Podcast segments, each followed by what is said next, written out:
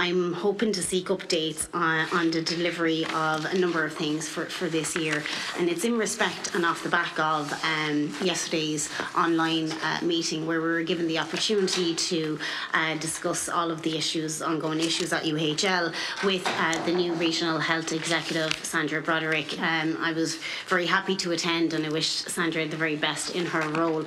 Uh, so, Minister, uh, I suppose it's in respect, first and foremost, about the revenue to provide the first ninety-six bed block at U H L, and then also uh, where, where are we in terms of capital and revenue for the second ninety-six bed block at U H L, and just by extension, forty-eight of those beds um, in the ninety-six bed block are actually to replace existing um, Nightingale beds that aren't Hickwood compliant. Is there something that we could do to maintain and extend the lifespan of those wards rather than just to decommission them? Uh, and then also uh, there is, I suppose, a need for four new respite disability houses to support children and families with complex needs, and it, it was referred to in, in yesterday's meeting that um, I suppose those families who haven't got access to the necessary respite services are presenting to the emergency department as well, um, so that's concerning. Uh, and I suppose I just want to mention as well that in a meeting of this committee before Christmas, Colin Henry told me that extending the injury unit hours into later in the evening would not make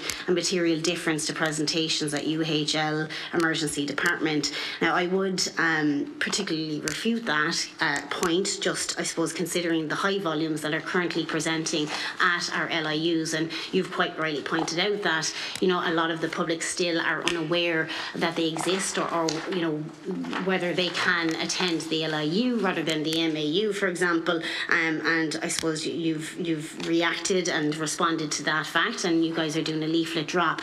So just bearing all of that in mind, and then also the other question around how many people are sitting in uh, an overcrowding A and E in Limerick all night who are just looking for a patch up, or um, to be looked after after injuring themselves at, let's say, football training, for example.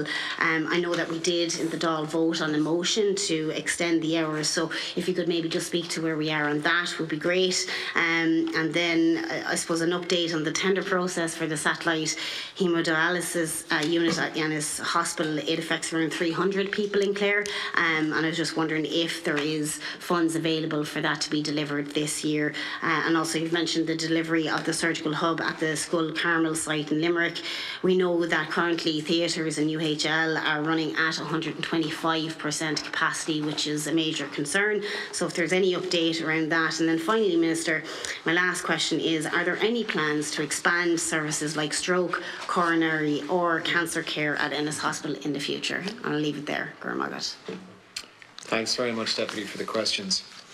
With regard to specific services in any hospital, be it Ennis or anywhere else, Um, that's a matter for the National Service Plan, which will shortly be published but hasn't been brought to government yet, okay, and the Capital Plan, which we will be which we will be publishing as well. However, uh, I'll, I'll ask officials to get you an update on haemodialysis in Ennis uh, and revert to you on that.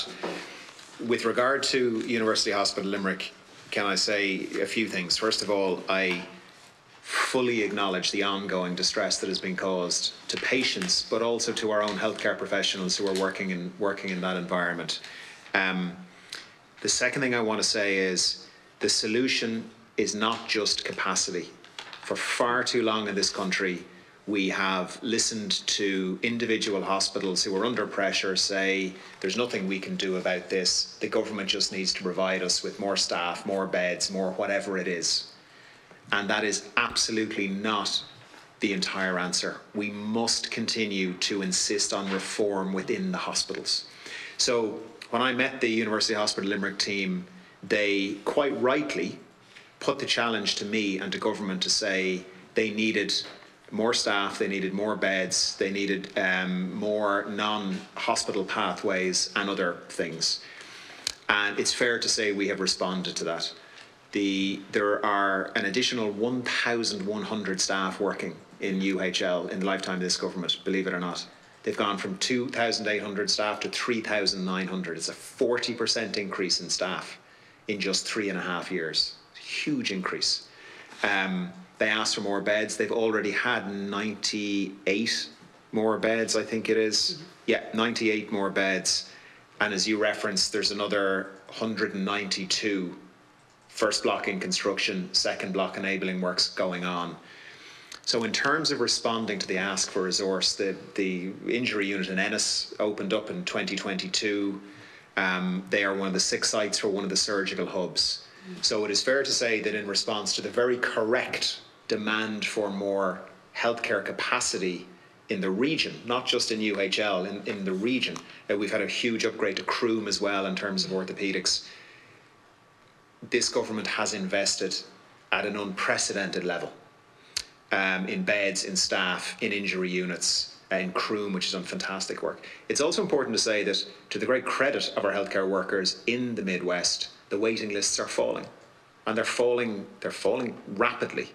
Um, we don't talk about that because we're focused on what we can all see, which is the emergency department and the unacceptable situation in the emergency department. But we must give credit to the healthcare workers for bringing down the waiting lists as as as, um, as well. So. In terms of reforms, so I, I hope I've addressed your various questions in terms of capacity. Um, in terms of reform, one of the most important things for uh, reducing patients on trolleys is weekend discharge, seven-day-a-week discharge. And U H L has the second worst weekend discharge of any hospital in the country.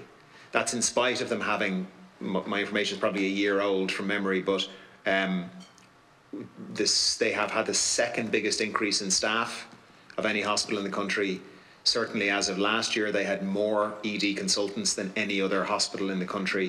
So in spite of having a vast increase in resources, they're not doing what they need to do in terms of patient flow that other hospitals are doing. Minister, sorry. Yeah. Um, they are doing some of it, but by no means are they where they need to be. And so my message, and the government's message, is very clear. We have accepted the demand for capacity and we are investing in that.